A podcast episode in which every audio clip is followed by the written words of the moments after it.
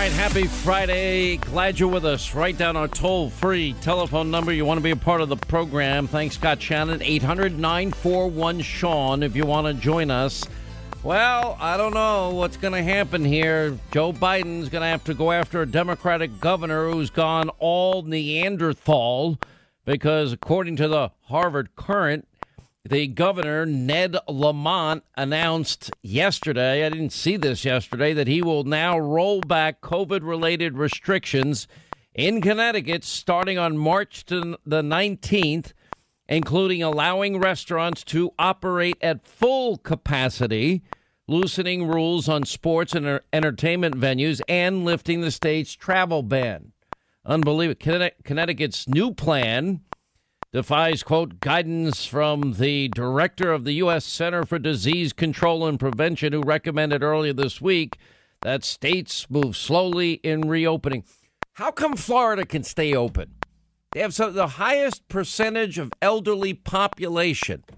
And from day one, that was mission one for the for for Ron DeSantis. He literally mobilized every state government agency in Florida to protect the elderly. You know, like people that live at America's friendliest hometown, the villages. And and they have a very high percentage of older Americans that retire in the great state of Florida because of the weather and the sunshine and the lifestyle. It's a lot better, and you don't pay state income taxes. Uh, it is unbelievable to me that, you know, look, it, and let me be clear here. Now, if you're going to run into older people, in other words, those that are susceptible to the most problems related to COVID, you have, you know, be responsible. Wear your mask, socially distant. If you're an older person and yourself, if you have an underlying condition, if you have a, a comorbidity, if you have a compromised immune system, work with your doctor. I'd strongly recommend considering the vaccine. I'm not going to tell people how to live their lives. That's going to be between you and your doctor. You're going to have to make those decisions together. But at, but at least we, we can st- we're at the end of the, the road here. You know, Joe, we're going to have 300 Americans vaccinated over the summer. 300 says it twice in one speech. Okay, but Hannity, how dare you say he looks weak and he's frail and he's cognitively struggling? You know, last night on TV, I actually showed Joe Biden debating Paul, or I think it was Paul Ryan in 2012, and then Joe Biden in 26, uh, 2016 before he left office to today. He sent me two letters saying, by the way, can you send me some stimulus money for companies here in the state of Wisconsin? We sent millions of dollars. Play the radio. Make sure the television, the, excuse me, make sure you have the record player on at night, the, the, the phone. Make sure the kids hear words. Now they got a new plan. Trust me, it's not going to cost you any more. Folks, follow your instincts on this one. We hold these truths to be self-evident. All men and women created by go. You know the you know the thing. They put one foot in front of the other. They keep going. That's the unbreakable spirit of the people of America. That's who we are. And representatives. Uh, Sheila Jackson Lee, Al Green, Sylvia Garcia, Lizzie Pinelli, uh, uh, excuse me, Pinell, and uh, what am I doing here? I'm going to lose track here. It's bad. Sorry, it's bad. I don't know what's going on, but it's it's getting it's getting real. And you know, the foreign press, either they're all radicals like Hannity, or they see what I see. Now, here's the other thing. Uh, hostile regimes, you know, run by hostile actors Oh, I can run off the names of a few Putin, Russia, President Xi, China, mullahs, Iran, Kim Jong un, North Korea. They're, they're watching also. It's a little, you know, who is making the decisions here? Okay, I can take some questions now. That annoying bars and tone sound. That's no, we can't have that. I don't know. And then now we got this disaster, this unmitigated disaster of $2 trillion. Look, in 33 years, I have talked a lot about waste, fraud, abuse, mismanagement, high taxes, government overreach, government bureaucracy. I've seen I've seen more money wasted than you could shake a stick at. They used to have a, a I used to run through the list of of of waste, fraud, and abuse, and money's going to study the mating habits of the Japanese quail or something. Insane things like that. National Endowment for the Arts and Humanities. This 1.9 trillion dollar COVID bill. Well, the only way to improve it, as Senator Kennedy of Louisiana just said, is with a shredder. That's the only way you can improve it. It's useless. And it is only 9%, 600 and what, 28 page liberal socialist democratic wish list. And they're ramming it through the Senate. It'll be a 50 50 tie. Kamala Harris breaking the tie vote. If, if unless Murkowski or Ben Sasse, the jackass, or Mitt Romney go the other way. You got literally billions and billions of dollars to bail out big blue states with high taxes that never balance their budget, live within their means, or fund their pen- pensions. And the people that are going to be paying for it are the people that elect responsible governors, responsible red state legislatures that, you know, balance their budgets, fund their pensions. They're going to be stuck footing that bill. New York, Bingo. They're going to get at least $50 billion. 50 billion. There's 130 billion in this for school funding. I didn't find out till last night. I've been telling you that some of these monies for emergency COVID relief aren't going to be spent till 2022 and then 2024. No, it stretches out to 2028. They're figuring they could they want to grab every single dime they can now when they can get away with it. You get to use the reconciliation process to circumvent the legislative filibuster, meaning you need a 60 vote margin only once. This is how they passed Obamacare. Remember, Scott Brown was going to be the 51st vote against Obamacare. No, they got it. A billion dollars. Okay, so there is some stuff for vaccine confidence activities, whatever that means. They're giving money for COBRA payments for illegal immigrants in this bill. They're giving literally hundreds and hundreds of millions and billions of dollars to foreign countries' health care plans. I'm like, this is madness. We cannot afford this. This is insanity.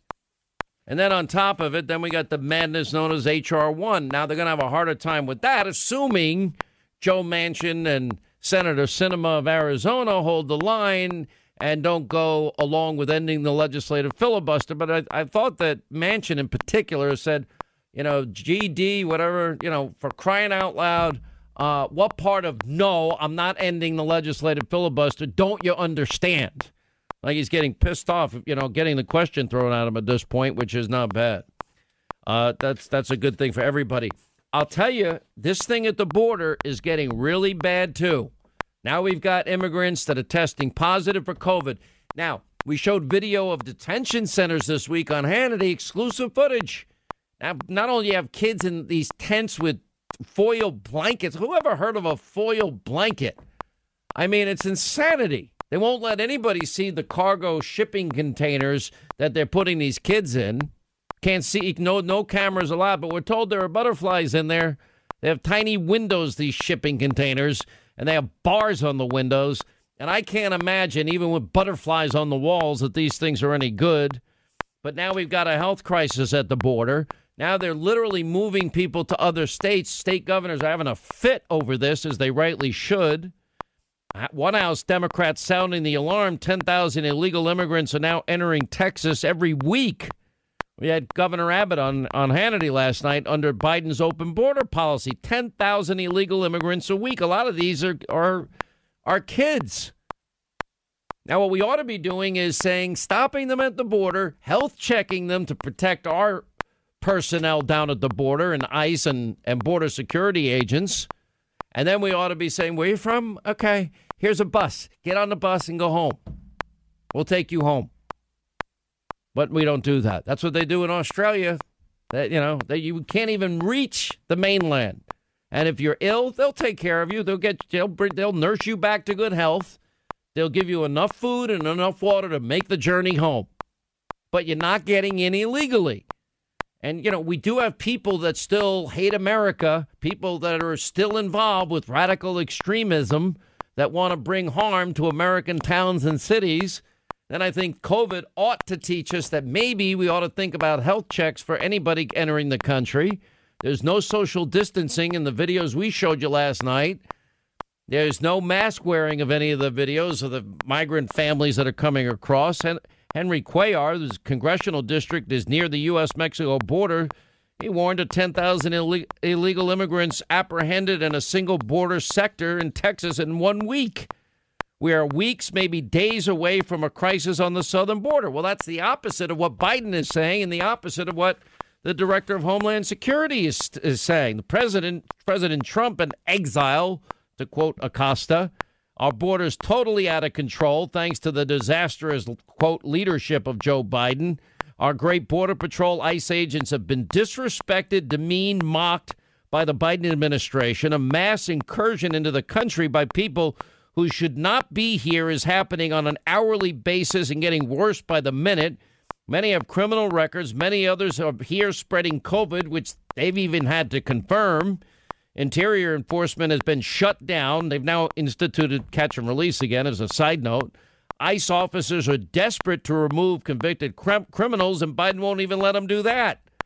The spiraling tsunami at the border is overwhelming local communities, depleting budgets, crowding hospitals, taking jobs from legal American workers. And when I left office, we'd achieved the most secure border in our country's history. Under Biden, it'll soon be worse, more dangerous, more out of control than ever. And he said he's violated his oath of office to uphold the Constitution and enforce the laws. Well, he's not enforcing the law, he's bypassing the law. Just like he's bypassing an entire co equal branch of government with the stroke of a pen with every executive order that he signs. Unbelievable. Now we'll see what happens. It's not going to work out well. It's just not. But this is what's happening. The Biden administration looking for more ways to release migrant parents and children into other states, moving them to other states. We reported last night migrant children see Biden's stop on deportations as an invitation. They're wearing Biden shirts. Let us in. Border Patrol Council, the crisis has sped, spread from Rio Grande straight through to San Diego. Three months of peak border crossing to go. Greyhound CEO says migrants need to show proof that they're not COVID positive before boarding our buses. We had uh, Governor uh, Abbott saying Biden is not just endangering Texans, he's endangering all Americans. We can't get to see anything.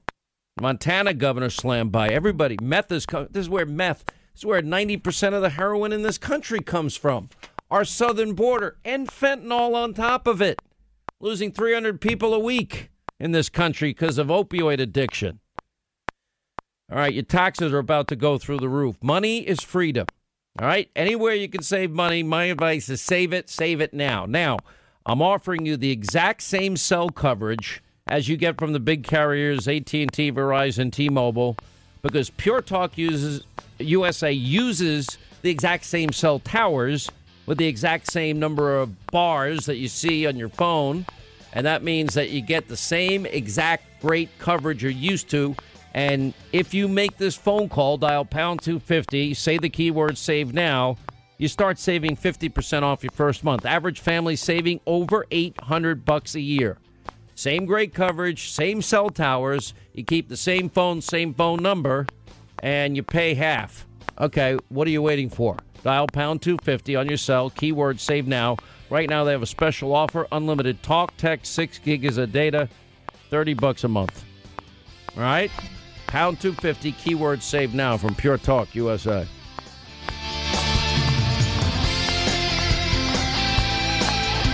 You're on the Sean Hannity Show, a place where free speech and the First Amendment are still alive and well. Liberalism is a failed ideology.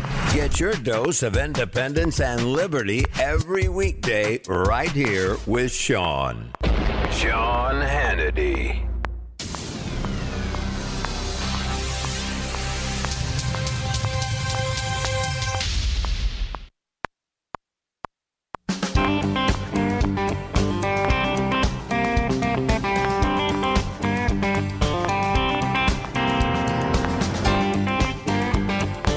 Looking at this today. The Supreme Court has now dismissed a number of cases testing the Trump administration's plan to withhold law enforcement grants from cities that refuse to cooperate with the Department of Homeland Security efforts to deport non citizens arrested by local police. In other words, sanctuary cities. So now the Supreme Court has dropped those cases at the request of Biden's Department of Justice. The court had yet to decide whether it would hear the cases, but they acted shortly after the Biden administration. State and city governments, New York and California, all asked the justices to dim- dismiss the pending appeals. You had lower courts in New York, San Francisco, shockingly, reaching varying conclusions about the Department of Justice's authority to withhold funds to Congress that authorize that it authorized to assist local police departments. I mean, that just takes the whole issue of I mean, think about this. I thought aiding and abetting in a criminal activity was a crime. If you're in this country illegally and you end up in the justice system and you have local states, California, a sanctuary state, or cities, sanctuary cities, that refuse even even when people have served time in jail illegal immigrants and they are released they don't turn them over as the law requires to ICE to be deported. They don't allow that. Well, then what happens in the case of like oh Kate Steinle, for example, or any of these other high profile cases? And there and and that is only the tip of the iceberg. We've interviewed enough families that have lost loved ones because of sanctuary city and state status of individuals that we had arrested, that were even incarcerated, then are then protected by the state, by the city, and not handed over to the proper authorities as the law would otherwise require them to do. Now, if you did it as a conservative, if you spit on the sidewalk or you jaywalk, expect to go to jail for 10 years. It's unbelievable.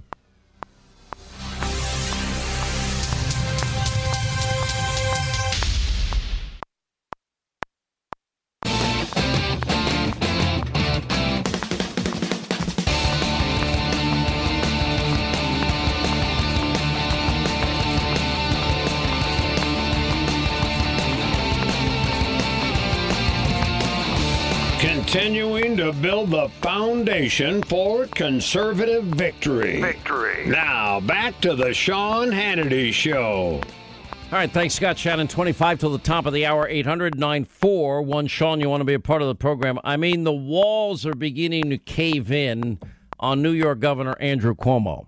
On, on, and here's the fascinating aspect of this, and I think I have figured out in my conservative brain why this is happening the way it's happening.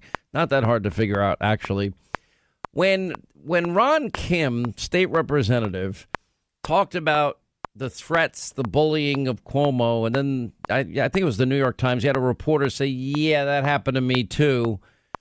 Because I'm I'm watching this convergence of events unfold, and you've got the New York Times, as liberal left wing as they are, going after Cuomo as hard now as they've decided to go after him. And then you have even the New York Senate Majority Leader, Democrat Andrea Stewart Cousins, saying, well, Cuomo shouldn't resign unless a fourth accuser comes forward, which, by the way, that in and of itself, that statement is like, huh?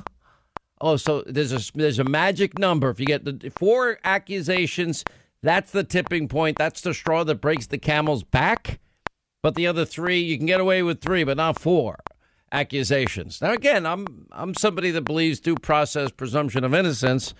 You know, it's fascinating that the I Believer caucus. I don't hear anybody saying I believe these women the way they did in the Kavanaugh case. These are serious. We must investigate. That's all I hear. We've got to have due process. They all sound like me, except I do it whether it's a Republican or Democrat, and I'm intellectually honest and consistent. Something the mob and the media is not, and something the Democrats are not.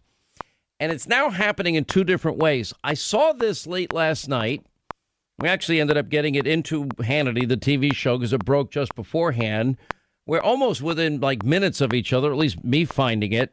The Wall Street Journal and the New York Times, both of them and the AP too, come up with stories about how Cuomo's health department confirmed reports that members of the COVID 19 task force in New York literally, purposefully altered a state health department report in June to specifically omit the full number of nursing home patients killed by coronavirus. Now, that's in June. Now, what's fascinating about that is now we're getting a timeline coming together here, and then it negates the argument that was the original whistleblower making. Well, we didn't want the Department of Justice, which is now investigating it, uh, to get a hold of these accurate numbers. Well, that wouldn't even be within that time frame because June of last year, I promise you, nobody was investigating the nursing home scandal in New York or even thinking about it. We were basically trying to, to we were all gulping water, dealing with something that nobody. The only person that got it right ended up being Donald Trump in, in terms of being able to do stuff like build hospitals, provide PPE, ventilators, everything that these states were not prepared for, that their own health departments had said they're going to need. It's not a matter of if, a matter of when you'll need 15,793 new ventilators, and they bought none. Cuomo's own health task force. Anyway, so you've got the Wall Street Journal, New York Times citing documents and people with a specific knowledge of what happened in Albany, New York, and the Cuomo administration's internal discussions. And both those papers and the AP reporting that aides including the secretary to the governor, Melissa DeRosa, pushed state health officials to literally edit. Well, the one report said June, July report. So it counted only residents who died inside of long term care facilities, not those who became ill in there but later died at a hospital. In other words, they're doctoring the numbers. In a latest blow for Cuomo, you know, now he's, and I'll get to the, the sexual harassment issue in a second. It's now two massive scandals that are now, I mean, it's it, they're both percolating and, and boiling over for him.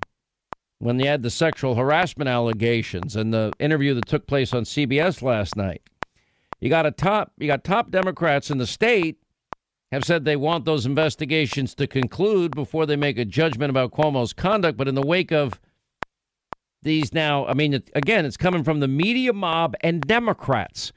This is not a partisan Republican led effort to take down Andrew Cuomo.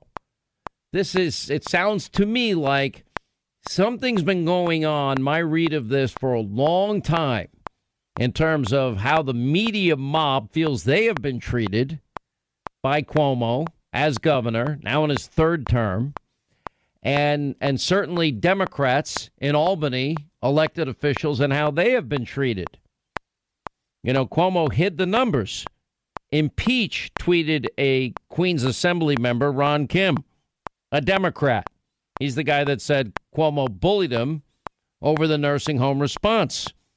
Now, this report was released to rebut criticism of Cuomo. Now, in the most bizarre twist in this, this is at the time he's writing his book on his great COVID le- leadership.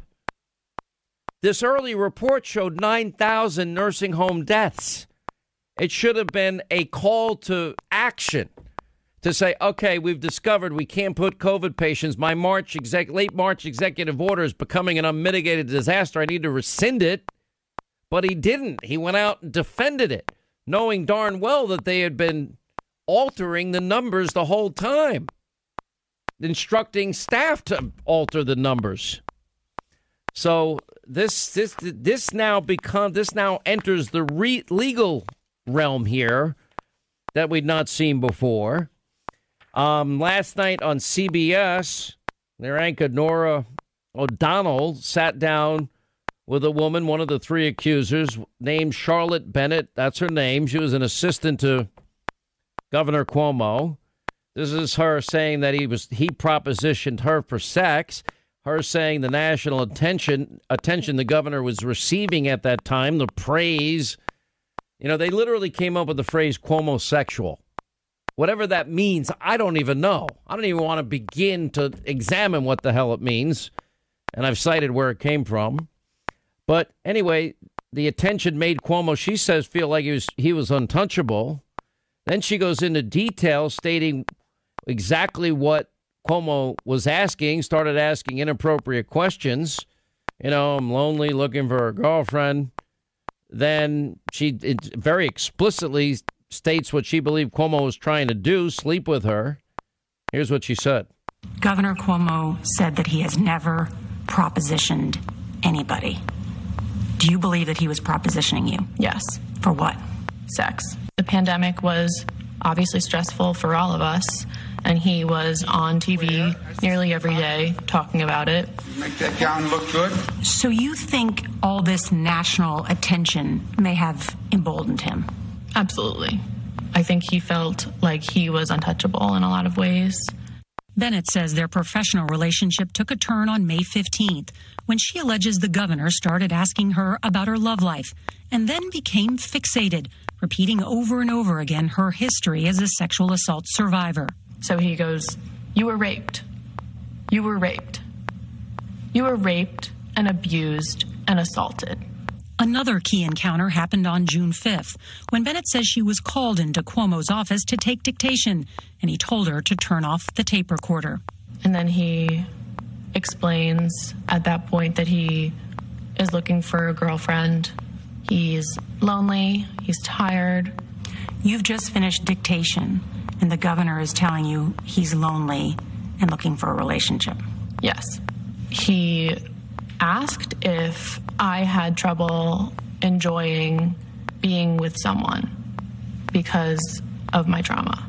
This is seems highly inappropriate. Yeah. The governor asked me if I was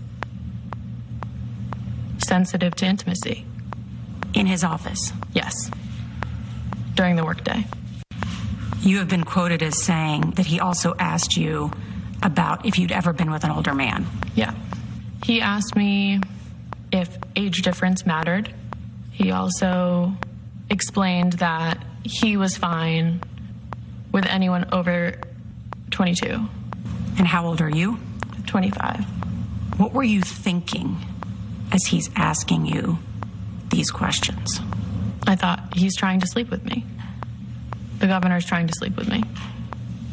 And I'm deeply uncomfortable and I have to get out of this room as soon as possible. And to be clear, what made you think that he was trying to sleep with you? Without explicitly saying it, he implied to me that I was old enough for him and he was lonely. And then she was asked specifically, Charlotte Bennett is the person being interviewed on CBS, um, what she thought of Cuomo's statement. Here's what she said. Governor Cuomo said in a statement that what he said may have, quote, been misinterpreted. Did you misinterpret him? No. I understood him loud and clear. It just didn't go the way he planned. I never knew at the time I was making anyone feel uncomfortable. Did you watch Governor Cuomo's apology? I did. It's not an apology. It's not an issue of my feelings. It's an issue of his actions. The fact is that he was sexually harassing me and he has not apologized for sexually harassing me. And he can't even use my name.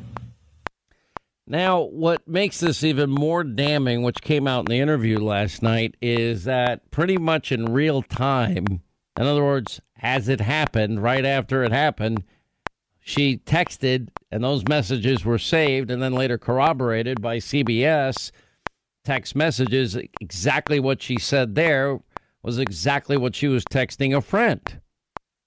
Now, the question is where are the I believers? Where are they? Because their silence, as usual, is deafening. And even New Yorkers now, majority of them now believe, in fact, he did, an overwhelming majority, sexually harass these staffers. And uh, this was taken after the Emerson College PIX, WPIX News Nation survey found.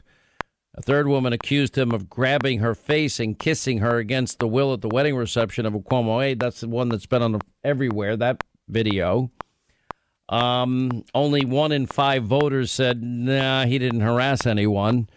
And it really wasn't an apology. Even the apology didn't do well either. Split verdict. 41% said he was sincere, 41% said it wasn't heartfelt at all. Others had no opinion, and, and that comes on the heels of a Quinnipiac poll out yesterday that found nearly four out of five New York voters believe that these allegations leveled against Cuomo by three women, and, and that's again before this interview aired last night. So now the question is okay, what's going to happen from here? I don't know.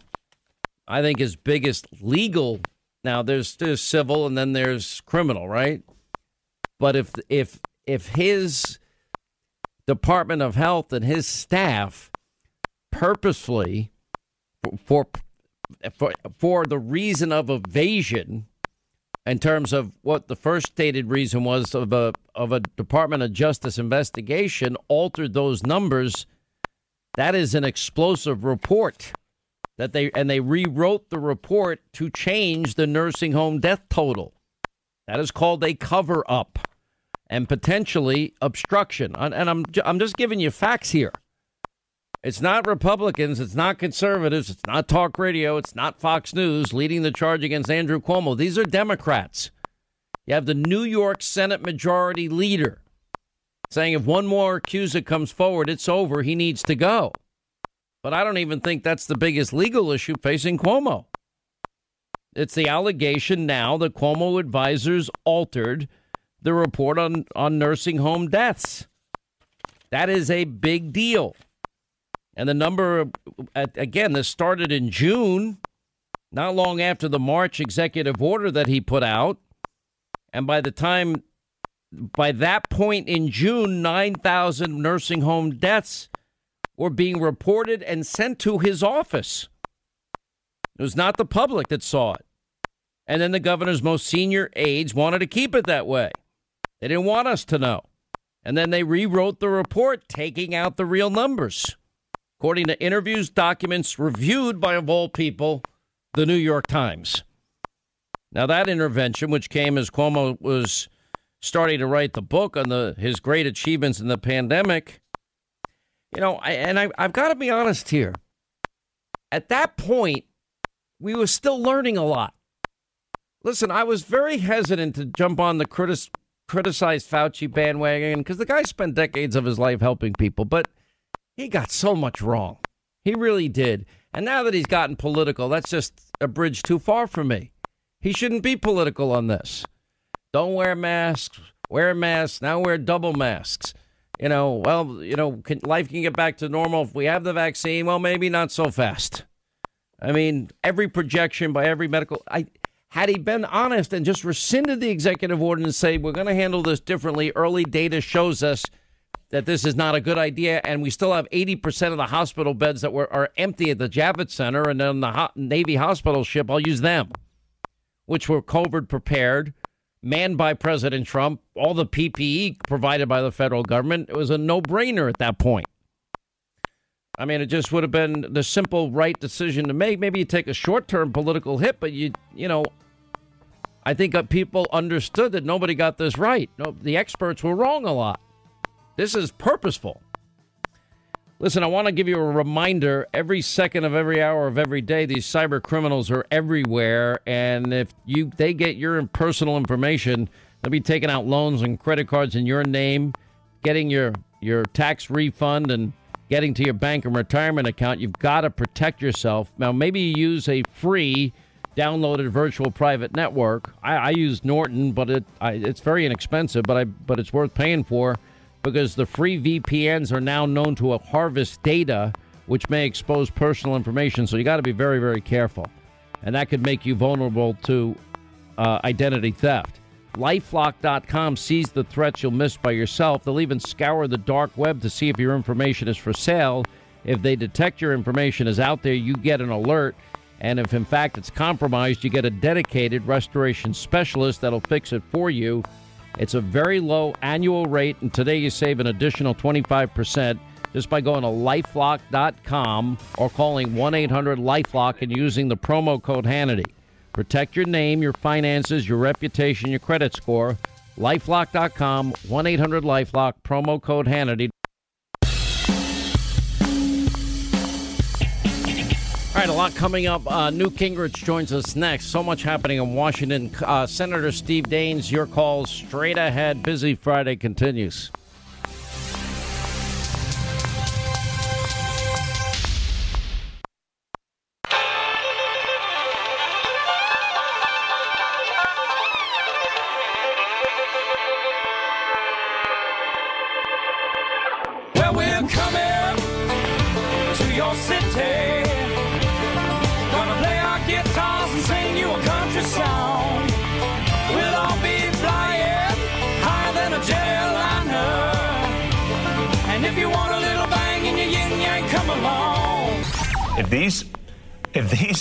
Allegations, if these charges are proven, there's just no way he can govern. So that's a yes. You think that he'll, he should resign if any of these are, are, are, are proven correct? Of course. I wasn't elected by politicians. I was elected by the people of the state of New York. Uh, I'm not going to resign. I said from the beginning, like Roosevelt, I, who said, I'll shoot you straight from the shoulder. You can handle anything as long as you're told the truth. Freedom is back in style. Welcome to the revolution. Yeah, we're coming to your city. Gonna play our guitars and sing you a country song. Sean Hannity. The new, new Sean Hannity Show. More behind the scenes information on breaking news and more bold, inspired solutions for America. All right, hour two, Sean Hannity Show. Toll free. Our number is 800 941 Sean. You want to be a part of the program. Now, I've been talking about the simplicity of conservatism. It's not complicated. You believe in liberty, you believe in freedom, you believe in limited government, lower taxes, you want less government bureaucracy to so so manufacturers and companies can grow and expand and prosper, right? We want constitutionalists on the on the bench. Every town and city want law and order and safety and security. Our kids, every child, we need to clean up our messed up school system, even in in big blue states that capitulate to these powerful teachers unions, that unholy alliance. Secure borders, energy independence. This is not complicated stuff. Uh, we certainly want the First and Second Amendment. You want free and fair trade, and you want peace through strength, the biggest badass military on the face of this earth, so nobody ever messes with us. It's pretty simple. It's not that complicated. Uh, we've talked about three waves of conservatism. One is Reagan. I, I used to always say I'm a Reagan conservative. Newt Gingrich, contract with America. They took back power in the House for the first time in 40 years. Third wave, Donald Trump. America first, make America great again. That is the winning agenda. Let the Democratic Party be the party of coastal elites from Washington, New York, and New Jersey, and Los Angeles, and San Francisco, and Seattle, and Portland, and the rest of the country. Should the Republican Party can be for working men and women, energy jobs, high paying career jobs in the energy sector. And look at what Donald Trump did for minorities with record after record after record low unemployment for every demographic group in the country. That's it in a nutshell. That's the future if Republicans want to win elections. And of course, election reform. Anyway, Newt Gingrich, he's a big part of the the intellectual growth of conservatism. One, sir, welcome back to the program. Two, uh, I want to know if Professor Gingrich agrees with my ana- quick analysis, and and how do we get there starting in 2022? Well, I do agree. I, look, let me say first of all, uh, I want to report to the audience that I have currently been suspended by Twitter because I sug- because I, I feel like I'm, I'm joining a distinct elite group here. Uh, but I had um, I'd sent out a tweet suggesting that uh, legal immigrants coming across the border might be a bigger threat uh, of COVID than anything that uh, Governor Abbott was doing, and that was clearly inappropriate according to the people out there in Silicon Valley. So we're we're in a fight with them right now. But I, I basically agree with, with what you're saying. I don't, but I'm fascinated with what we're watching unfold.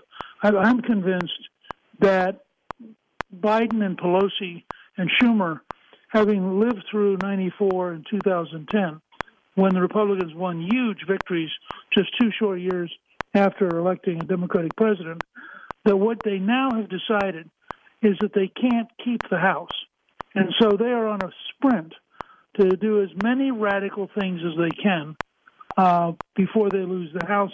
And so they're walking a lot of their marginal members through just terrible votes uh, in order to try to get things done. And they're, they're basically uh, asking 40 or 50 of their members to commit suicide uh, by, by being for these things.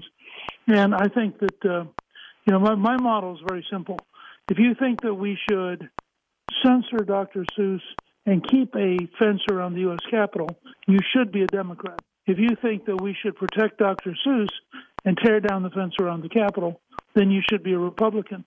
And I think that that broad a difference is going to, in fact, lead to a disastrous election for the Democrats. Uh, basically, in, in 22, I'm I'm very optimistic about 2022. You know, and and I will tell you though, they do need to prepare for it. I know your your former stomping grounds in Georgia. They're making great strides in in fixing what was a horrible consent agreement, ensuring that you have signature verification, ensuring that you have voter ID, whether it's voting by mail or any other way. There's got to be some checks and balances. You can't. Last time I checked, Mr. Speaker, when I've been to the Capitol, uh, I needed a photo ID to get in. When I, last time I went to a Democratic National Convention, I needed a photo ID to get in. But they, if you look at HR one, they want to eliminate, you know, all identification requirements. They want to register everybody automatically, not clean up the rolls, allow felons to vote. Um, th- we would never have an election, in my opinion, going forward under HR one that anybody could ever have any faith, trust, or confidence in. I just did a podcast at Gingrich 360 uh, about um, HR one, and it, it's astonishing that it's almost exactly the opposite of what most Americans favor.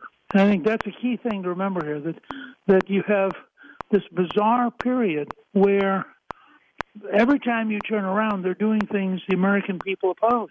Uh, and I, I you, you you can't quite imagine if it's just that when they get in these rooms, the left is so noisy and so loud and so aggressive that they gradually let themselves be talked into suicide. But that's what we're we're watching. I think uh, the suicide of, of the uh, Democratic Party and its its reversion into a very long-term minority.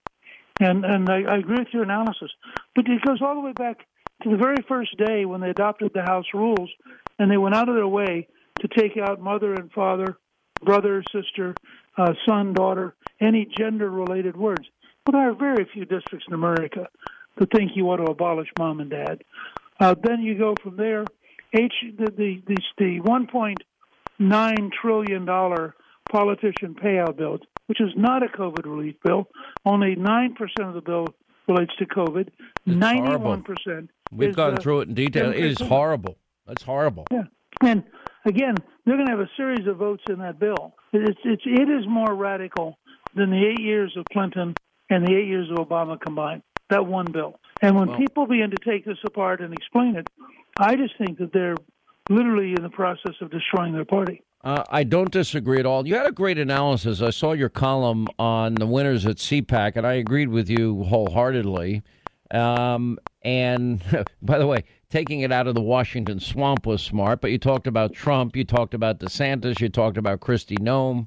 Um, and we have other stars in the party, too. I mean, I thought Mike Pompeo gave a particularly strong speech. Uh, I loved him talking about his Kansas roots. I loved that he was talking about his biggest enemies, the people that hate him the most. Uh, let's see, China, Iran, and the New York Times. I said, okay, that's that says a lot about your character. That makes me like you more. Um, and and he's smart as hell. Yep. And it, and it shows if you look where he and Pence are uh, in a lot of polls right now, you know they're they're they're not very far behind uh, DeSantis, who's clearly the front runner, and had just a terrific uh, CPAC. Uh, and I thought that I thought really the big surprise was Kristi Noem. I've known her since she was in the House. She is a terrific person, but I think she really began to come into her own uh, in uh, in Orlando. Yeah, I listen. I, I've known what you've known. We put her on TV quite a bit. She does a great job. Uh, you know, it's very interesting too. Stylistically, she's not a flamethrower. She just very, very down home, South Dakota. You know, a different pacing than New York and and D.C. and Los Angeles and San Francisco. I kind of, at this point in my life, am liking that pacing a hell of a lot more. Well, and I think the country does. I think she's she's reliably conservative. She's very authentic. Uh, you know, you really are getting exactly what you see. She's had great courage, uh, and uh, I think that the country may be ready. I know it's a great shock if you're a Yale or Harvard graduate, or if you're from Stanford or Berkeley, and you you think, "Oh my God, somebody from the middle of the country." Uh, but I think that she's she's going to do very well. And of course, DeSantis has just been a rock star. So, uh, Cliff and I have been down looking around in, in Naples, and you know it's it's amazing. You leave Washington, where everybody is unhappy and miserable, and the weather's bad, and you know they're they're at, at each other's throats. You get down to Florida, where DeSantis's policies, building on what Rick Scott had done earlier, and the weather is nice, people are happy. Uh, you don't have any of this kind of sense you have in the Washington area. Um, you look at the schools that refuse to to open, and the teachers' unions up here, and then you look at a state that has a huge uh, uh, school choice program, and where they're, you know, they think uh, children should actually be in school, not just sitting at home because the teachers' union is blackmailing them. It, it really is unbelievable the difference between like states like New York. What do you think about what's going on with Cuomo? Um, I thought you had this very credible interview last night with one of his accusers, but I think the when the Wall Street Journal and the New York Times write devastating pieces and release them almost simultaneously on how there was a willful and purposeful cover up of numbers that they had as early as June about nursing home deaths, I think it kind of tells you the, the, the real trouble that they may now be in. He particularly may now be in legally as well as politically. Think about this. This guy is lying to the Justice Department, having senior citizens get killed unnecessarily, and writing a book about what a great job he's doing. And he's and while simultaneously involved in what what it, the New York Times and, and Wall Street Journal are both describing as a massive cover up on. Oh, and, if people don't go to jail for this, uh, there is no justice left. I mean, there is no no. it We don't have so one. clear. You know why? Because Hillary Clinton always is gets out of trouble. You know what? Nobody has been held accountable except Clinesmith on this whole issue involving the deep state and lying to FISA courts and spying on a presidential candidate and a president. Nobody has yet, to be held accountable. You know, uh, Director Wray said we were going to have intra-agency discipline for everyone mentioned in the Horowitz report from what two years ago. A little late, Director. I mean, the lack of. I, I mean, it's really frustrating. If you're a Republican and spit on the sidewalk, or jaywalk, or you dare to lie to Congress a process crime, expect 30 guys in tactical gear, frogmen, and CNN cameras for a pre dawn raid. Otherwise, if you're a Democrat, you can do anything and you'll get away with everything. Well, look, I, I I just want to make a comment I never thought I would say. You have to remember that compared to Cuomo, Hillary is the epitome of charm and pleasantness. All right, quick break. More with Newt Gingrich on the other side. Uh, Steve Daines, Senator, will join us coming up at the bottom of the hour. Listen, we need all of us, want all of us, crave, desire, deserve sleep. We need more sleep than ever before. These are troubled times. Okay. Well, what works for me is all things mypillow.com. Poor Mike Lindell, he can't even send out a tweet any longer promoting his company which transcends politics. Whether you're liberal or conservative, you need a good night's sleep, right?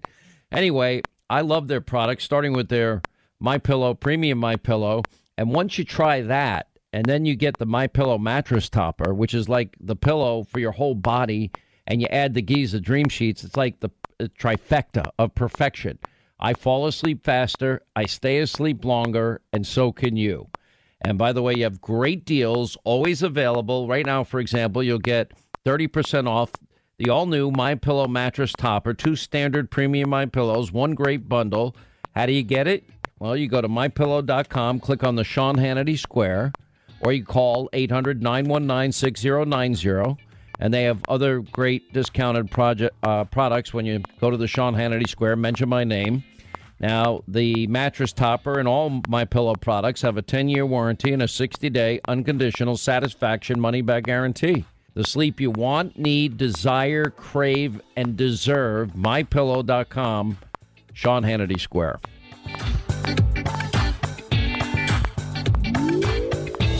Are you ready to get out of the media spin room? Well, you've come to the right place.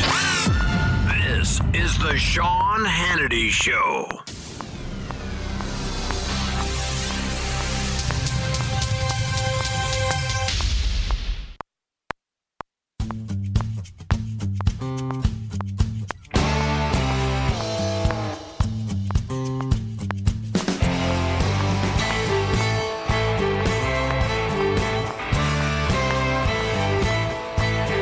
Right, as we continue, former Speaker of the House Newt Gingrich is with us. I got to ask you a question because you always you're always like my my adopted, uh, unfairly to you, big brother, and I am I am very concerned. We've now been watching Joe Biden a little over a month, and there's no scheduled State of the Union. There's no press conferences. Anytime he speaks, it becomes an unmitigated disaster. I mean, when he loses his place, oh, um, I carry a, a card with me. Um, um, let me pull it out. Now he had been at a at a vigil the day before uh, about the 500,000 Americans that have died from COVID. Not a hard number to remember. And he had to get into his pocket. And I'm like, what else is on the card? My name is Joe. My wife's name is Jill. I live at 1600 Pennsylvania Avenue. He listen. He's weak and he's frail and he's struggling cognitively. And last night on TV, I showed tape of him in 2012, 2016, and today, and the difference is startling. Well, look, I I think that uh, the moment for me when he offered to take questions and they cut him off. Yeah, that was this week. Now, well, and and it but it tells you something. There are people around him who believe their job is to control him and not let him not let him make a mistake. Because I think he was sincere and kind of thinking, "Hey, I'll take some questions. We're among friends," uh, and boom, uh, it's just he was gone. I thought it was I thought it was very telling about how the power structure works over there, and I don't know whether that means uh, the Ron Klain is in charge or whether that means that that. Uh, Kamala down, Harris, who I mean, that, but Com- but this is a pro- this is a problem now. And I'll tell you what a bigger problem that nobody. wrote- will- I want to know. You know, there's this new book out. We got these authors on TV tonight, and they're saying, yeah, they they use the hide the crazy uncle in the basement strategy to win. And I'm like, okay, if you did people know that he had and was struggling with significant issues and hiding it from us? Is that a fair question, or have I crossed the line? No, I think it's a very fair question because, uh, and of course, I think he was quite happy to be put in that position because he'd always wanted to be president. Um, And he was tired. You know, but when I watched him with his wife, there are moments when it really is a little bit like what happened with Woodrow Wilson after he had a massive stroke, and and his wife ended up basically running the government. for a year, Uh, a full year.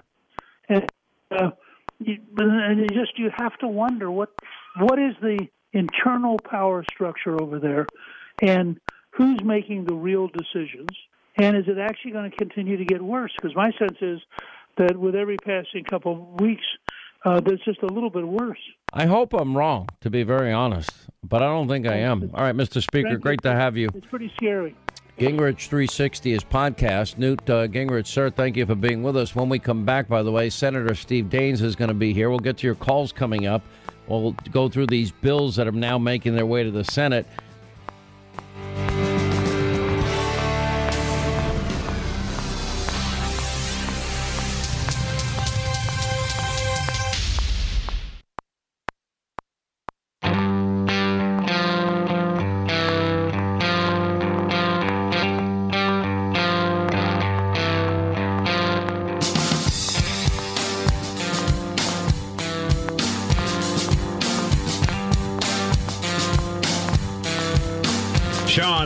Hannity talks to the people involved in the top stories of the day every day. Sean Hannity is on.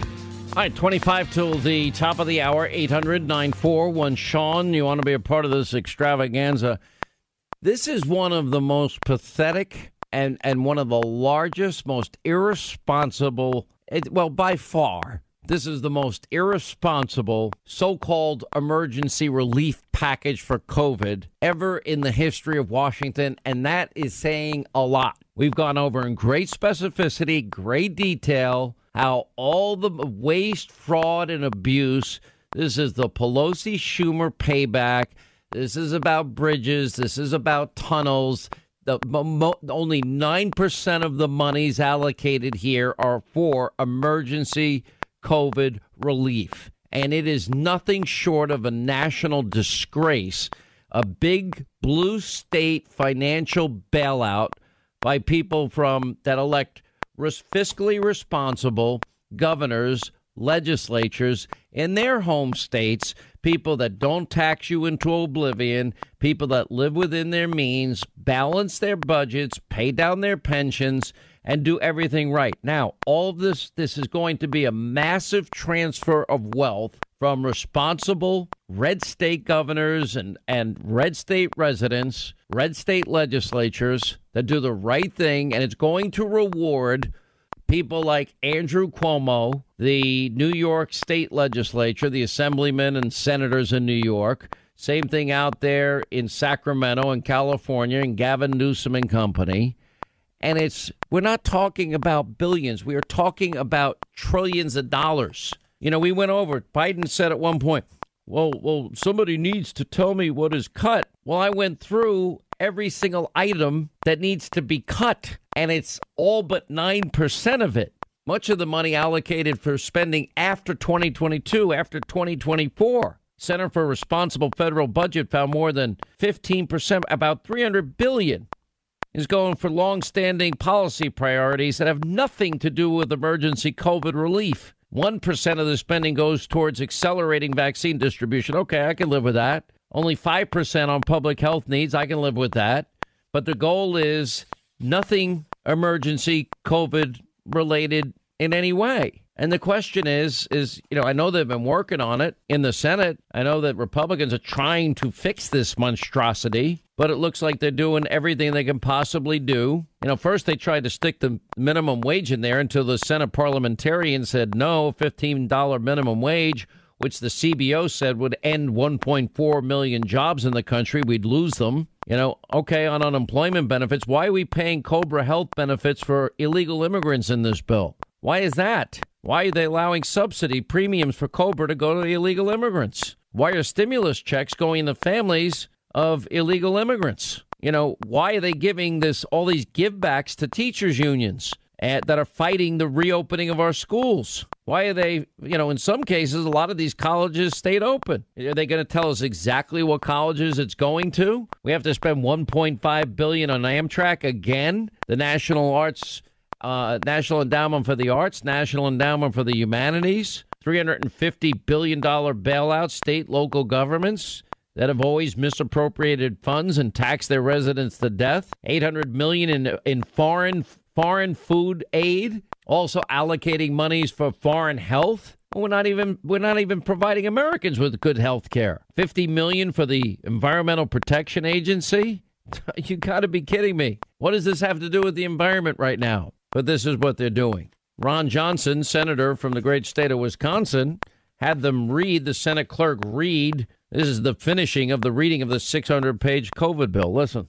Inapplicability of public services cap. Indian tribes may use up to 100% of any grant from amounts made available under this paragraph for public services activity secondary education act of 1965 of 1965, 20 U.S.C. 7544A1 for activities authorized under Section 6304A23 of the Elementary and Secondary Education Act of 1965, 20 U.S.C. 7544A23, and other related activities. I applaud Senator Johnson for making sure they read the bill, something they never do. Well, anyway, Senator uh, Steve Daines is from the great state of Montana. What the hell am I doing in New York? When I could live out in paradise in Montana and buy myself a little baby ranch out there and no one would ever see me again and I'd be happy. How are you? I'm doing well, Sean, and I got to ask the question: Why have you done that?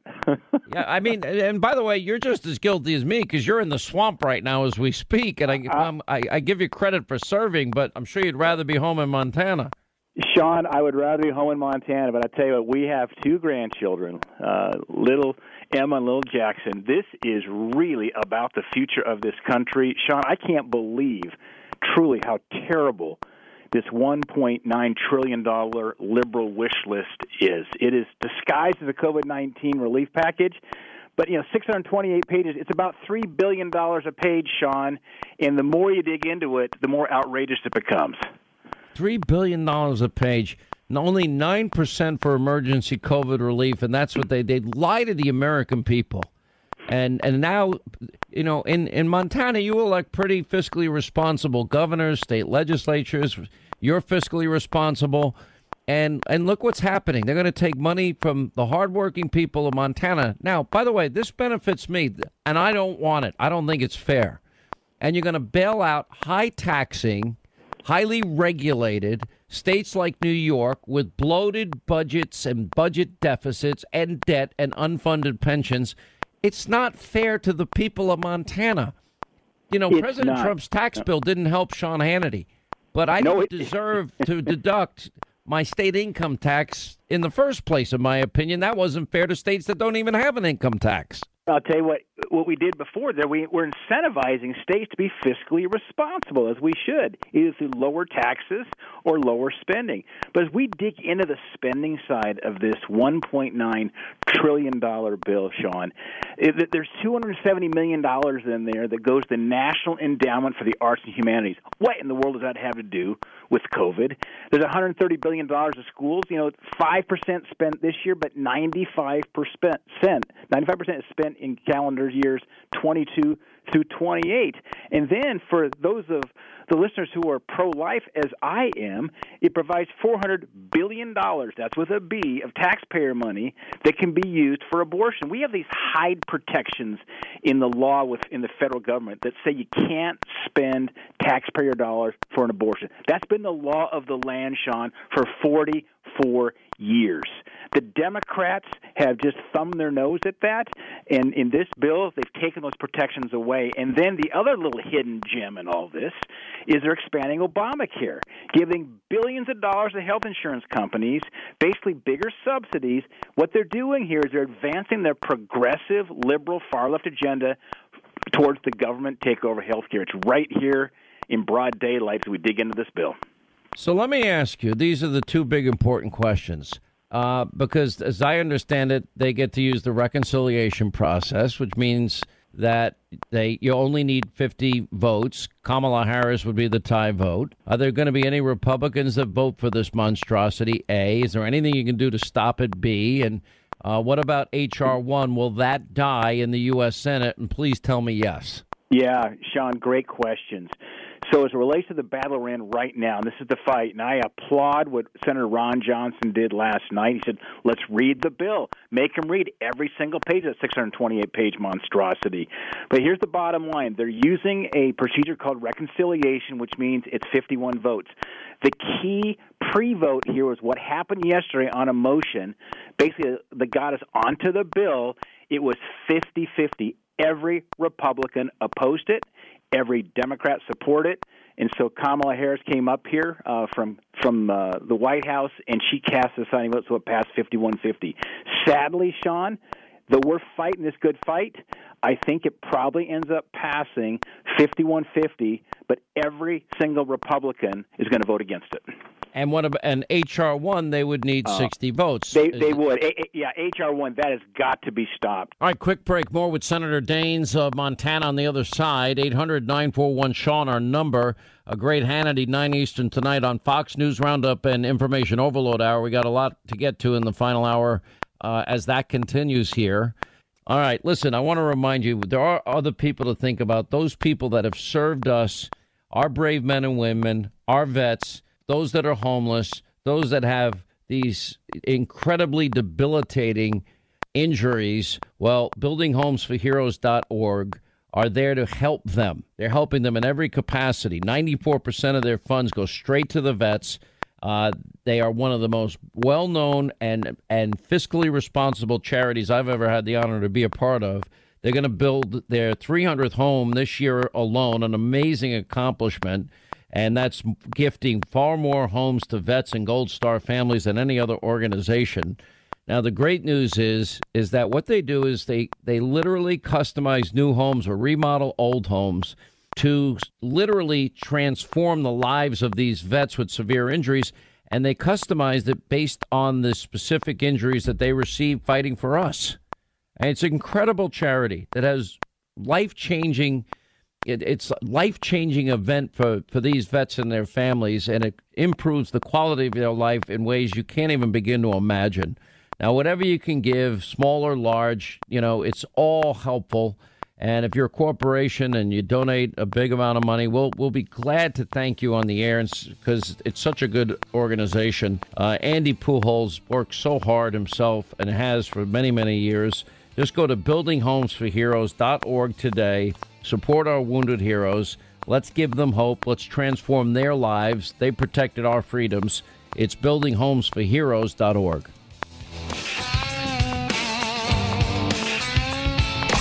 The final hour of the Sean Hannity Show is up next. Hang on for Sean's conservative solutions.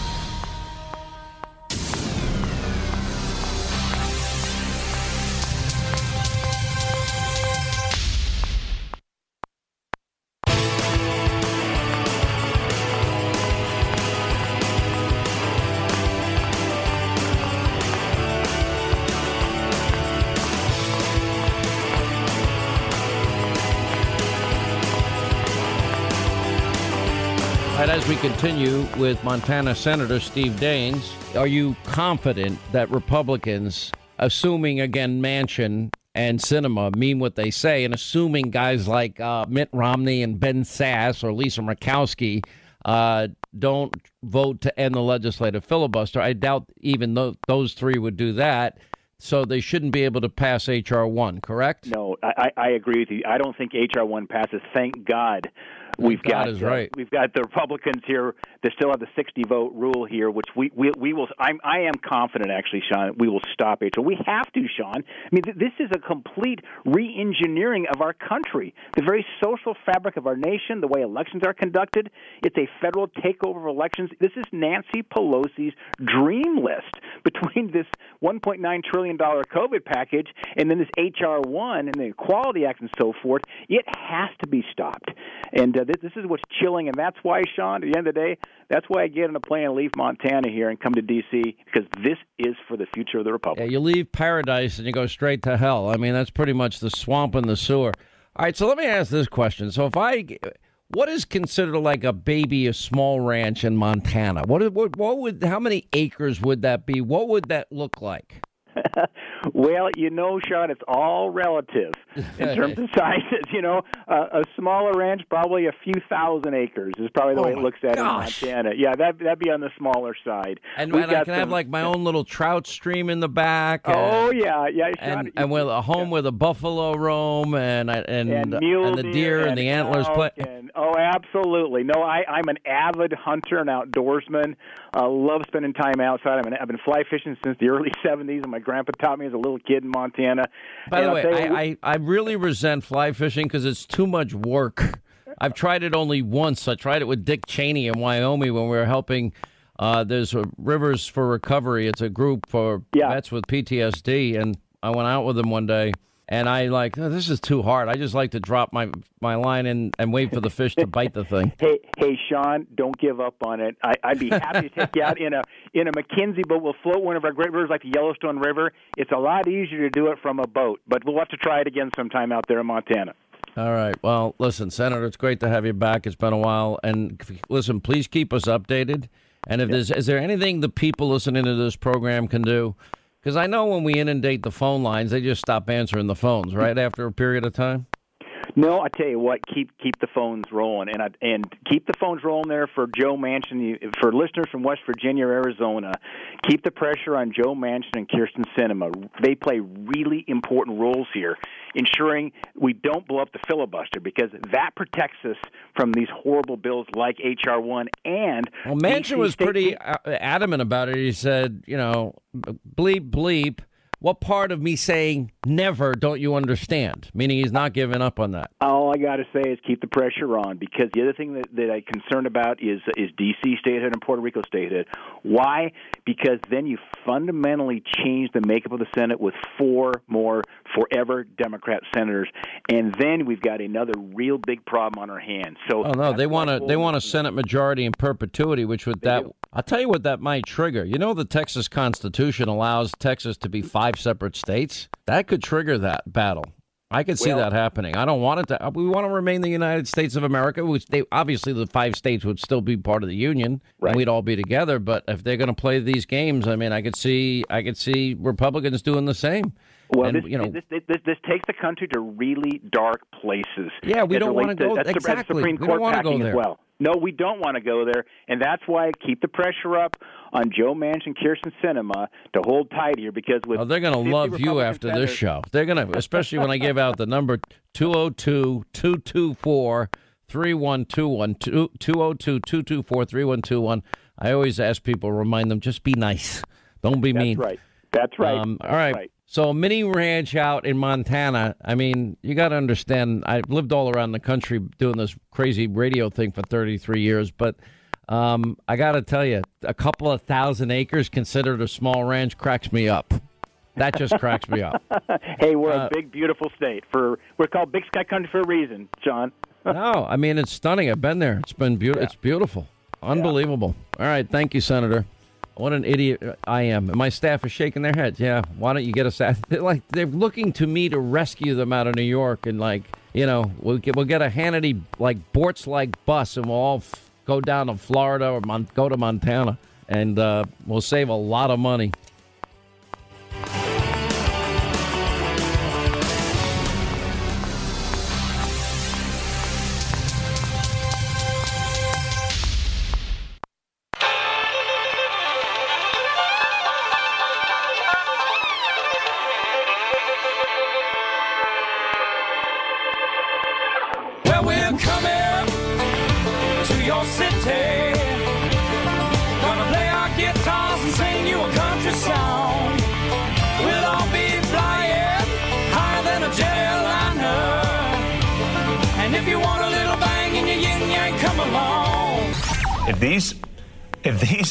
Allegations, if these charges are proven, there's just no way he can govern.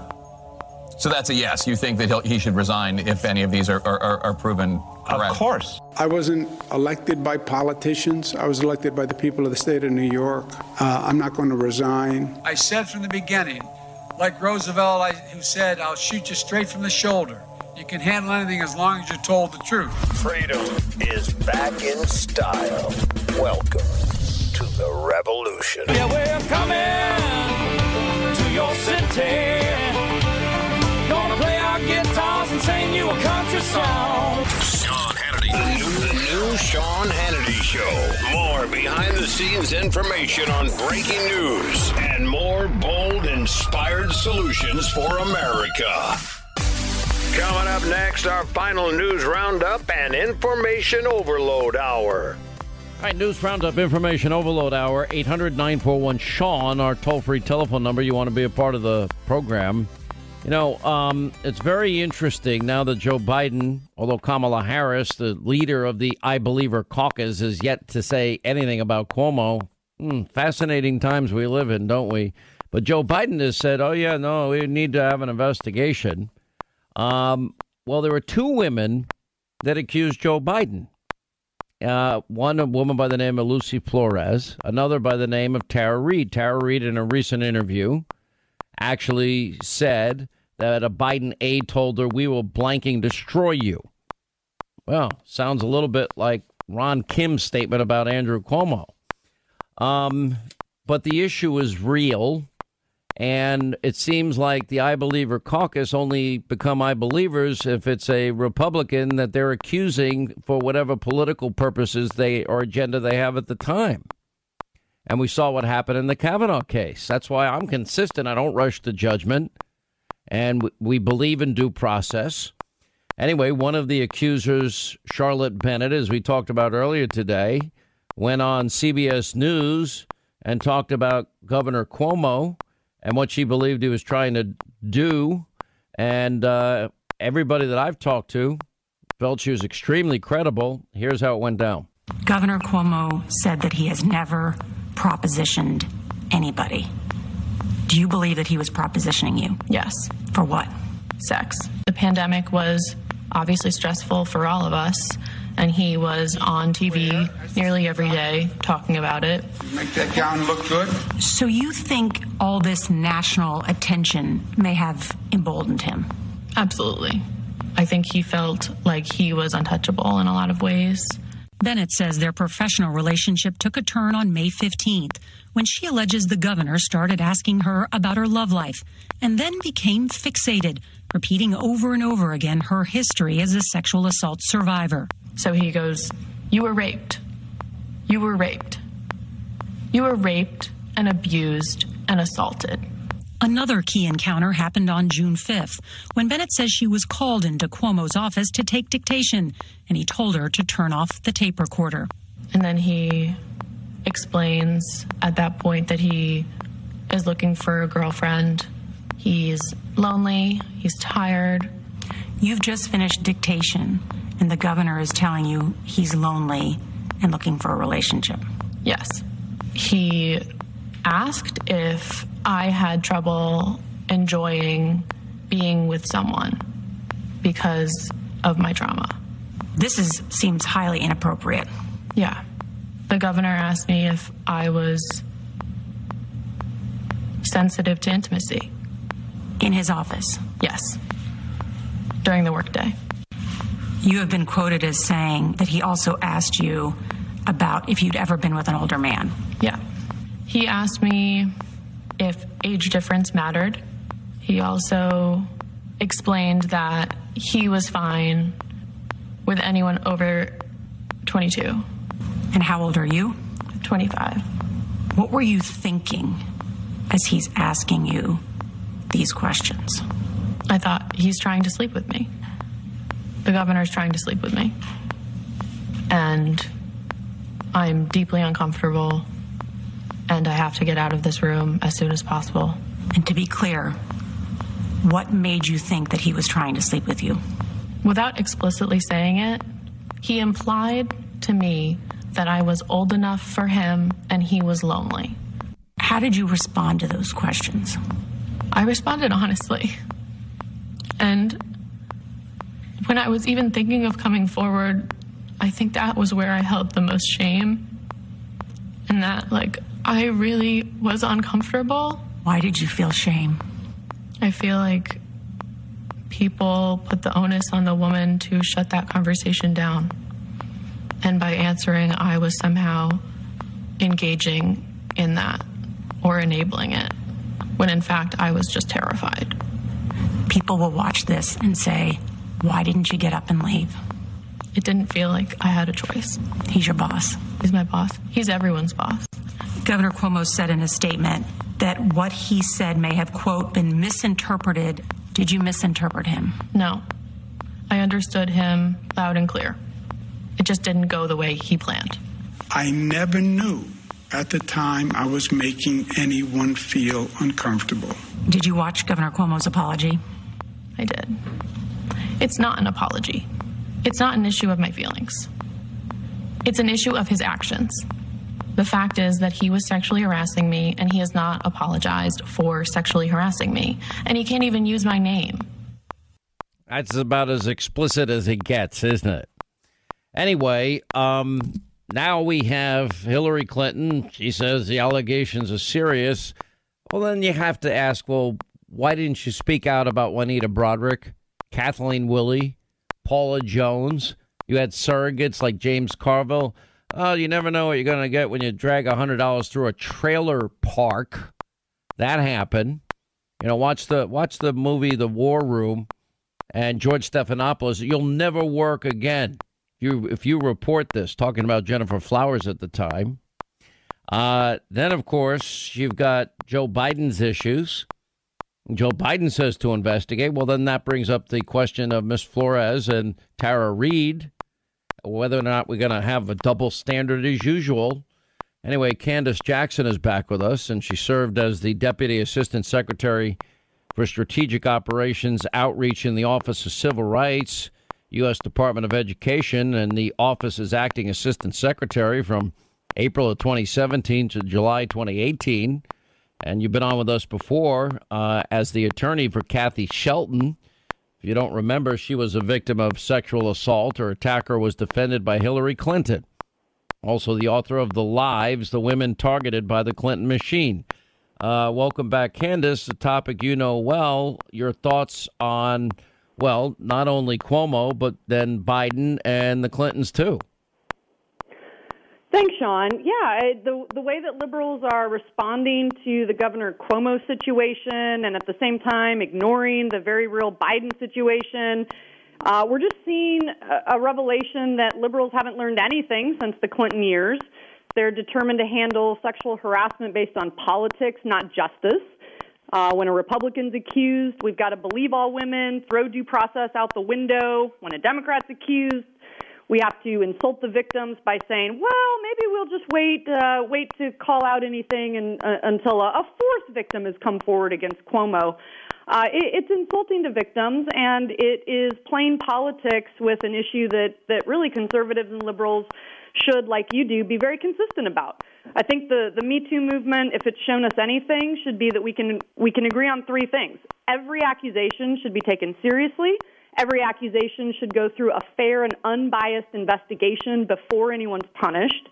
And in every situation, the identity, the political party of the accuser and the accused should be irrelevant. I, I agree completely in everything that you're saying. All, all, all three things that you just mentioned. But that's not the case. I mean, I find it amazing. You know, there were allegations at one point made against uh, our friend Michael Avenatti, right?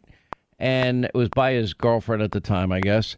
And I said, I'm not rushing a judgment on here. And it ended up that they dismissed the case as not being credible. Now, then you had, of course, the Julie Swetnick allegations against Justice Kavanaugh. We watched, you know, I mean, the story fall apart completely and yet this man and his family are put through public hell. But everybody, they were all they all had a different tone. I be, I believe. I'm a believer. I believe. Every person believe believe. I don't hear any Democrats saying I believe these three women. I don't hear that word anymore. Now they're sounding like Sean Hannity, uh, and and following the criteria you just laid out, and that is due process, presumption of innocence. Take it seriously Republicans, for once, actually took those allegations against Kavanaugh seriously. They vetted them out in a long hearing, painful process. And then over time and under scrutiny, things didn't work out the way the Democrats said they would. Well, that's right. If at the end of the day, someone on our political team, you know, after after a fair investigation, it looks more likely than not that someone on our team did something horrible and bad, we should stand up for that and, and call it out and, and take appropriate action. The Democrats are, are, are determined not to do that whatsoever. They will circle the wagons, and they've been doing it for 25 years, and, and their pattern isn't changing. What happened? Remind people, because I know we had you on about this topic a long time ago uh, with Kathy Shelton.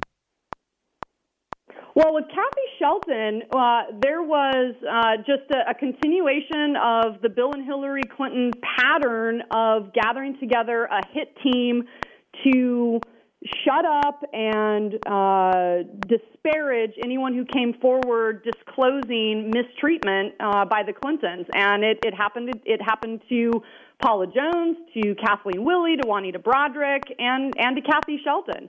There was no willingness, uh, not only by the Clintons and their cronies, but even by uh, women's organizations to stand up and give a voice to speaking out against people like the Clintons in positions of power who do commit personal uh, abuses and, and and never get held accountable for it. Yeah, I mean it's an amazing thing. You know, I, I sit and I'm listening to you and I'm I'm watching and I see all the double standard and we saw what happened with Clarence Thomas, the same thing there. It seems whenever it's a, a Supreme Court justice in particular, I mean, all, you know, there, there are no rules anymore. I, I wonder, too, in this country, if because it's such a serious issue and if you politicize it, you know, I for, for the people that have have been really victimized that we cannot allow to have happen. And if people make false allegations, there should be a penalty for that. Do you agree with me? Absolutely. When when we wrote sexual harassment regulations for schools and colleges in the education department under the Trump administration, uh, we made sure that due process was was, was central, uh, and we made sure that there are allowances for punishing proven false allegations. You have to have that as as part of the process.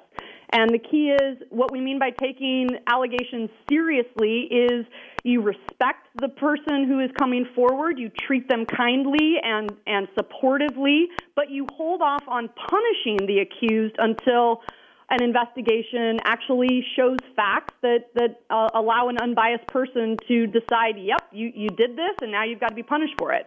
All right, quick break. We'll come back on the other side. Candice Jackson uh, is with us. We'll get her take on more of this as we continue. Your calls next half hour straight ahead. Look, money is freedom. I tell you all the time. Your taxes are about to go up. Uh, guess what? You want to save money anywhere you can. Now, our friends at Pure Talk USA offer this exact same great cell coverage as AT&T, Verizon, T-Mobile. As a matter of fact, they use the exact same cell towers as the big carriers.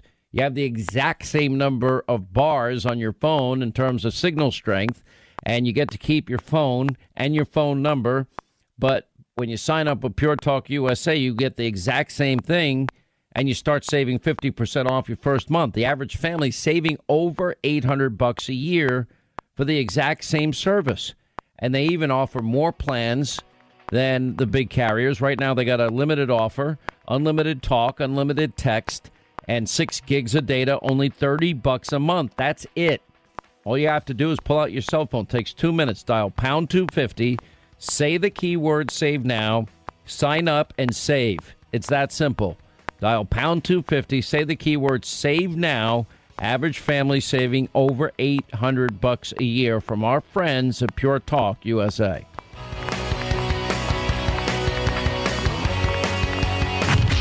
At 9 p.m. Do you know where your president is? I don't know. Yep, he's sound asleep in his bed with not a care in the world. Must be nice, Joe. The rest of us will keep working. You're on the Sean Hannity Show.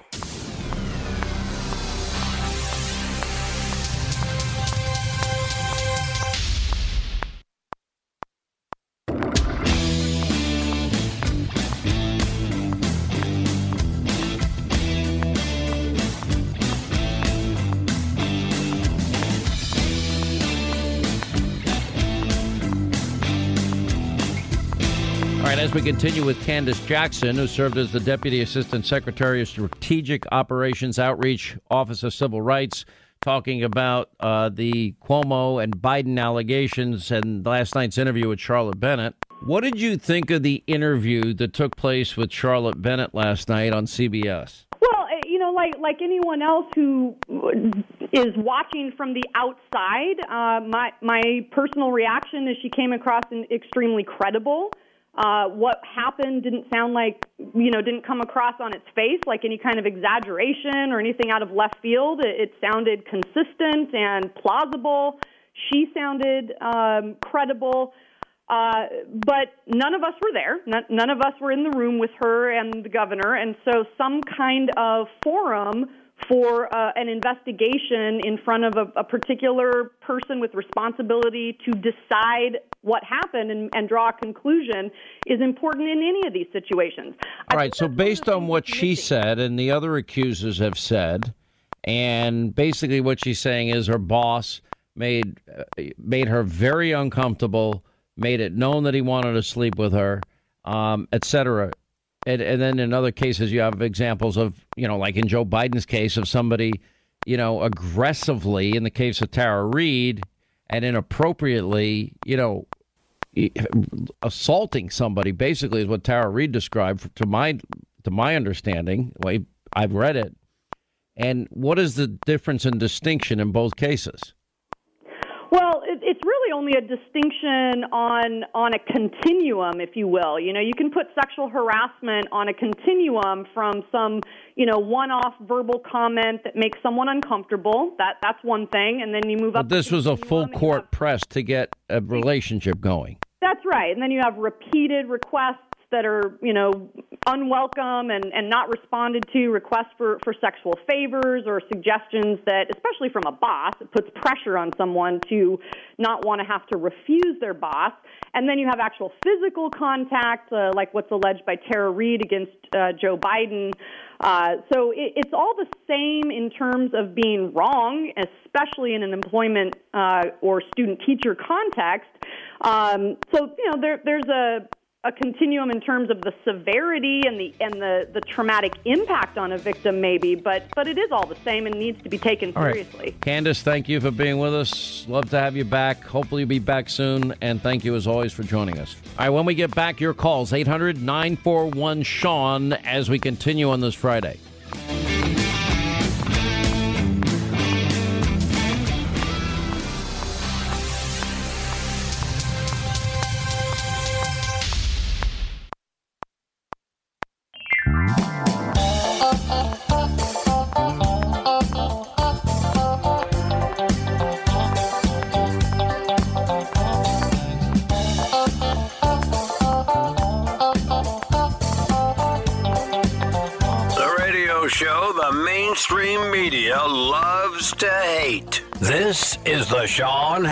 Show. All right, 25 till the top of the hour. All right, we'll take your calls this final half hour, but first it is time for our Biden blunders of the week. Listen in. And Representatives uh, Sheila, Sheila Jackson Lee, Al Green, Sylvia Garcia, Lizzie Pinelli, uh, uh, excuse me, Pinell, and uh, what am I doing here? I'm going to lose track here. And I'm proud to say we're halfway there 50 million shots. Actually, I, I was telling the congressman earlier, I carry a little card with me and it lists every day the number of the actual number of vaccines that have been administered. As of today, five as of last night, 503,587. Every single one matters. I said from the beginning, like Roosevelt, I, who said, "I'll shoot you straight from the shoulder." You can handle anything as long as you're told the truth. Thank you, thank you, thank you. And I'm happy to take questions if that's what I'm supposed to do, Nance, whatever you want me to do.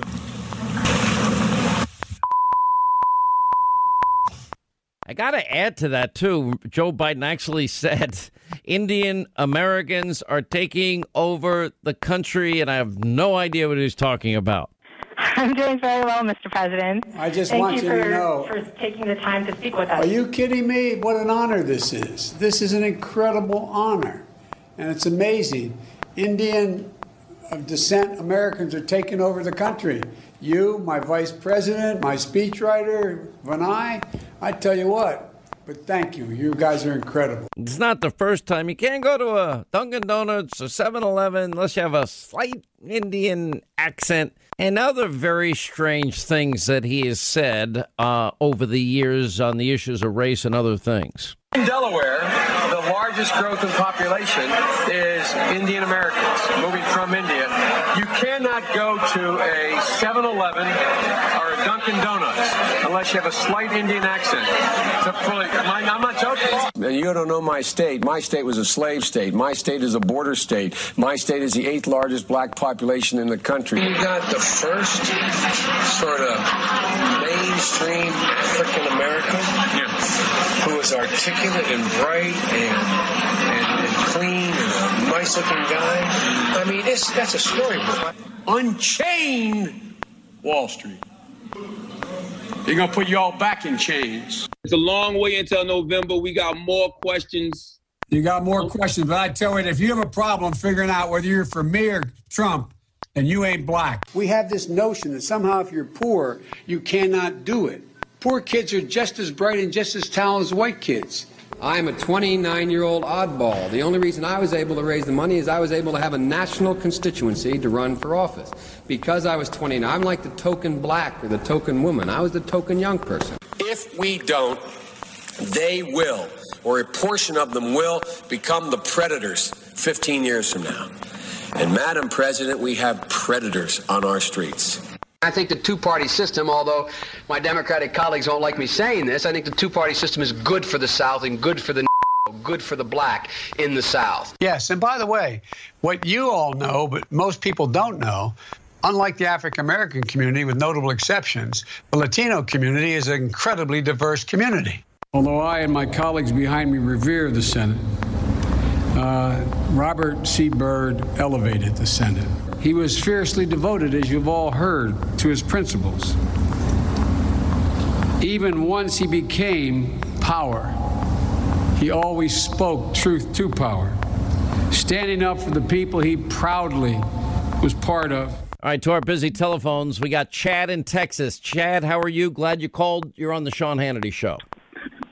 Hey, Sean, I'm doing great. Thank you for taking the call. I, uh, I really appreciate it. Um, you know, Joe Biden, his comments, you know, they did not offend me, but they uh, it made me think. Okay, so it's uh, Neanderthal thinking to have this done. And before I go further on that, if there's time permitting, Sean, I got to tell you this joke. I've been dying to tell you. Even Lynda will get a kick out of it. It's totally clean. It's totally clean.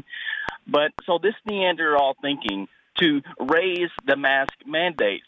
You know, liberals are just so much outraged. No one's saying you you can't continue to wear it.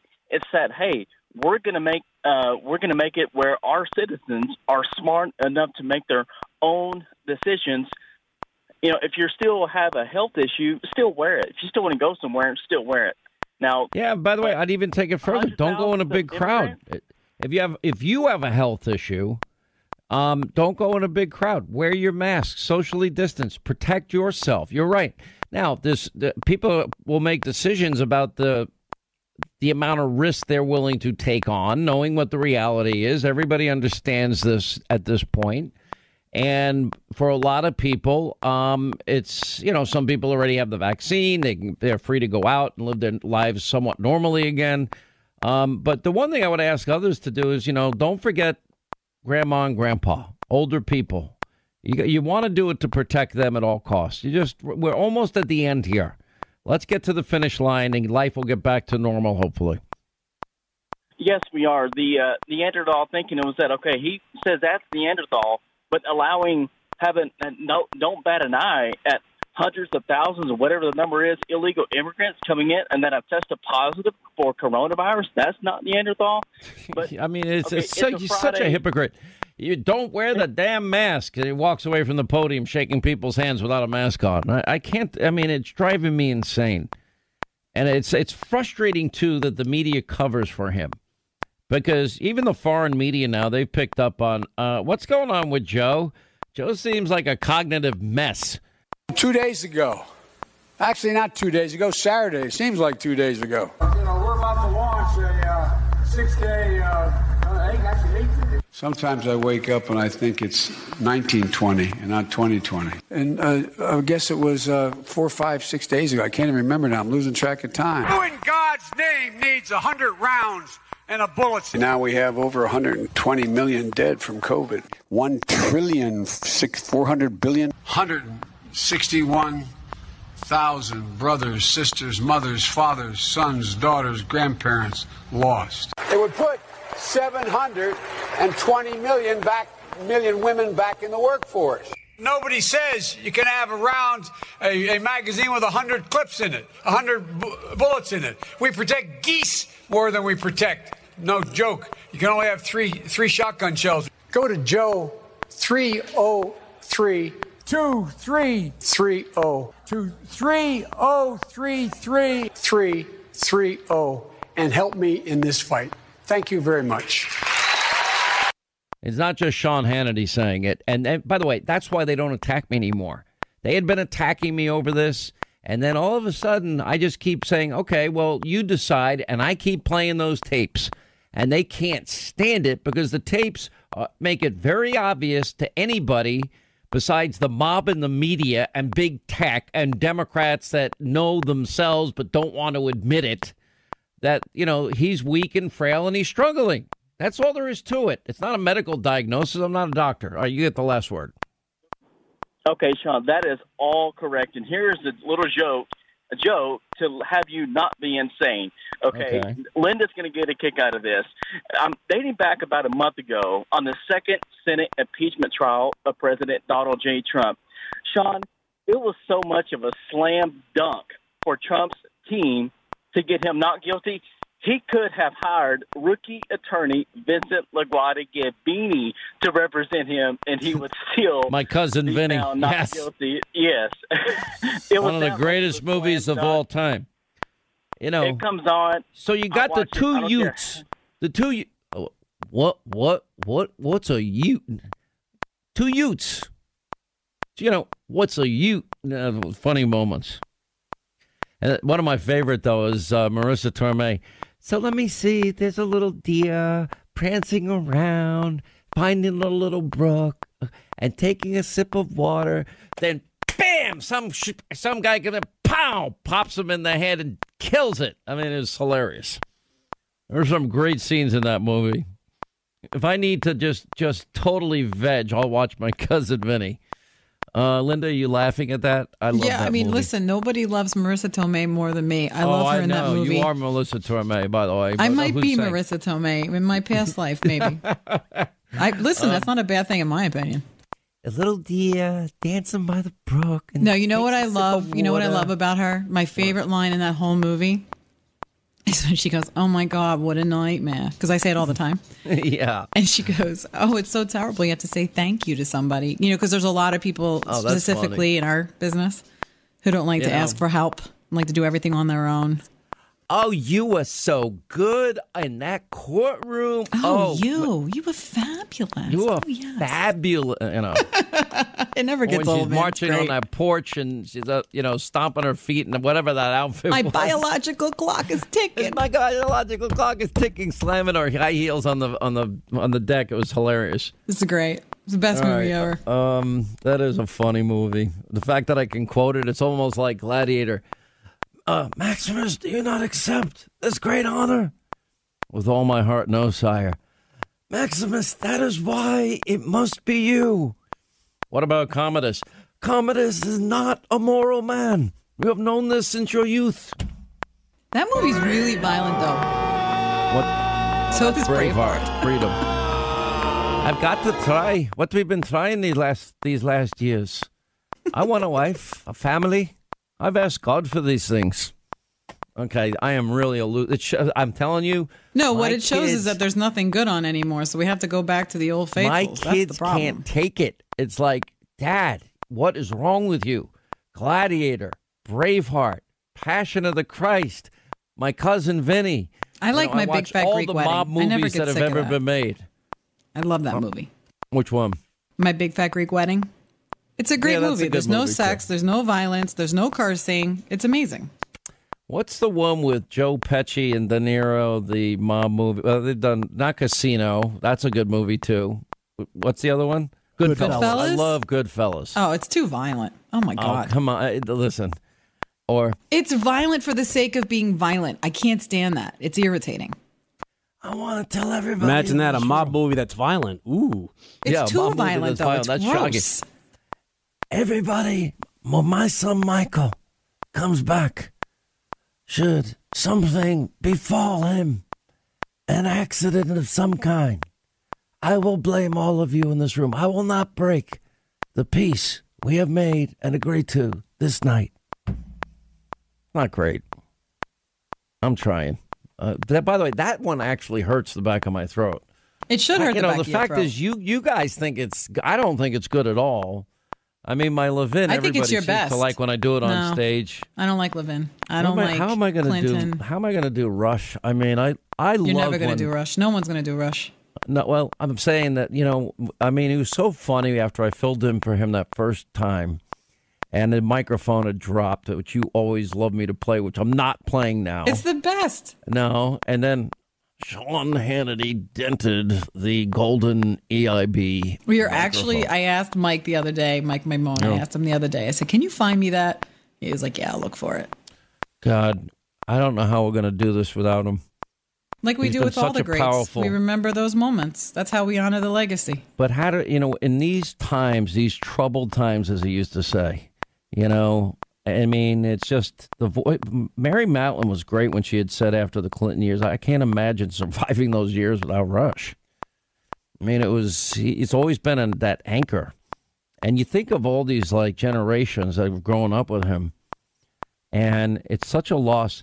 I think the most amazing thing, and I think the the the best thing that I can say is is that anybody that gets this kind of diagnosis, it, he knew it was a death sentence. He knew it. He went for the harsh treatments. Now the treatment is to extend life, in some cases save it miraculously. Um, but he'd go through hell with these treatments, and his bucket list was to just get back on the air. It wasn't like Morgan Freeman and Jack Nicholson in, in the movie The Bucket List. His bucket list was to be with his audience. It's just how much he cared about everybody that tuned in. I mean, it, as I said, nobody can ever replace him. Just impossible.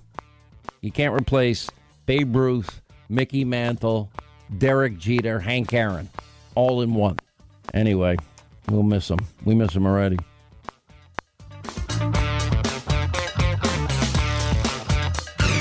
Three hours a day is all we ask on the Sean Hannity Show. So please join us, but just don't be late. Sean Hannity is on.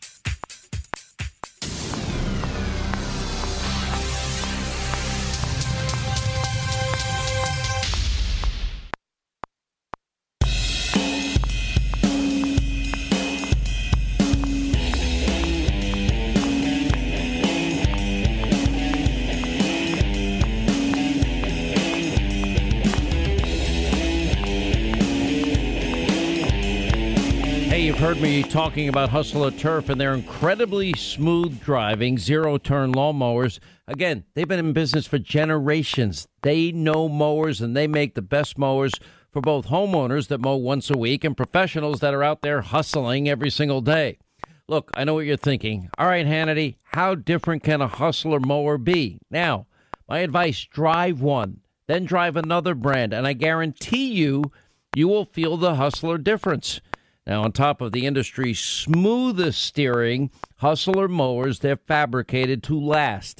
With their fabricated welded steel decks, the best comfort of any mower on the market.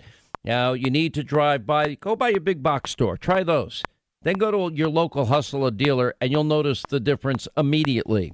Now, they are the experts when it comes to lawn equipment. And by the way, their, their experts are trained to ask you the right questions. They'll ask about your property. They're going to match the right mower to your needs and your budget and show you how to perform basic maintenance and a guide on how to operate it safely. Don't underestimate the importance of that. Anyway, just go to hustlerturf.com right now. Find the dealer near you, hustlerturf.com. All right, Hannity, 9 Eastern tonight, Fox News. We will have full coverage of the crisis at the border with our exclusive video coverage. Also, you'll meet a woman who whose mother in law was killed in a nursing home because of the executive order in New York. Lisa Boothe, Kevin McCarthy, Joe Concha, and the authors of the book, How Biden Barely Won the Presidency. They took the crazy uncle in the basement campaign strategy, and I'll let them explain in their own words. 9 Eastern, set your DVR. See you tonight. Thanks for being with us. Back here Monday. Have a great weekend. Thank you for being with us.